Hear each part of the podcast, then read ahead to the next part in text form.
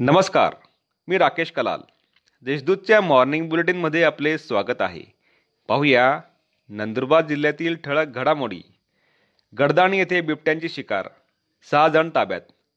नवापूर तालुक्यातील चिंचपाड्याच्या वनक्षेत्रातील गडदाणे जंगलात दोन बिबट्यांची शिकार करण्यात आल्याचा प्रकार उघडकीस आला. विष प्रयोग करून बिबट्यांची शिकार करण्यात आल्याचा संशय वन विभागाने व्यक्त केला आहे. या प्रकरणी सहा संशयितांना ताब्यात घेण्यात आले आहे.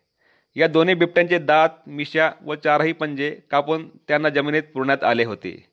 या बिबट्यांवर वनविभागाने अंत्यसंस्कार केले. आंतरराष्ट्रीय लघु चित्रपट महोत्सवात रशियाला प्रथम क्रमांक. नंदुरबार शहरातील छत्रपती शिवाजी महाराज नाट्य मंदिरात रविवारी sprouting seed international short film फेस्टिवलचे आयोजन करण्यात आले होते.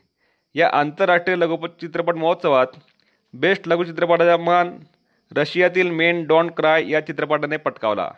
तसेच इटली येथील पोस्टची कवर कार्बनला बेस्ट लघुपटाने गौरविण्यात आले. शहादा येथे महानुभाव पंथीयांच्या दफनभूमीसाठी जागा उपलब्ध.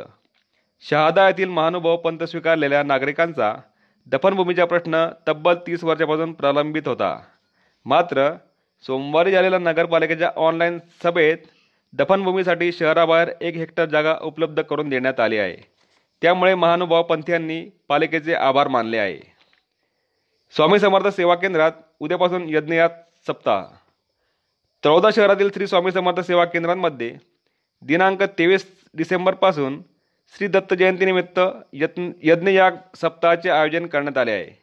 मात्र कोरोनामुळे या सप्ताहात काही प्रमाणात बदल करण्यात आला आहे.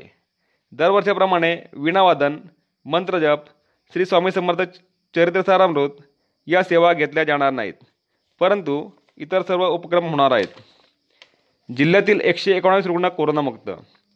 नंदुरबार जिल्ह्यात सोमवारी तब्बल एकशे एकोणावीस रुग्ण कोरोनामुक्त झाल्याने त्यांना डिस्चार्ज देण्यात आला आहे. तर त्रेचाळीस नवे रुग्ण आढळून आले आहेत. आतापर्यंत जिल्ह्यात अडतीस हजार नऊशे ऐंशी संशयित रुग्णांची कोरोना चाचणी करण्यात आली आहे.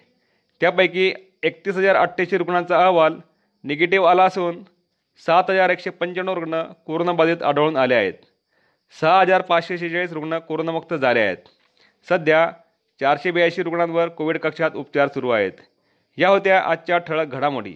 अधिक माहिती आणि देशविदेशातील ताज्या घडामोडींसाठी देशदूत डॉट कॉम या संकेतस्थळाला भेट द्या. तसेच वाचत राहा दैनिक देशदूत. धन्यवाद.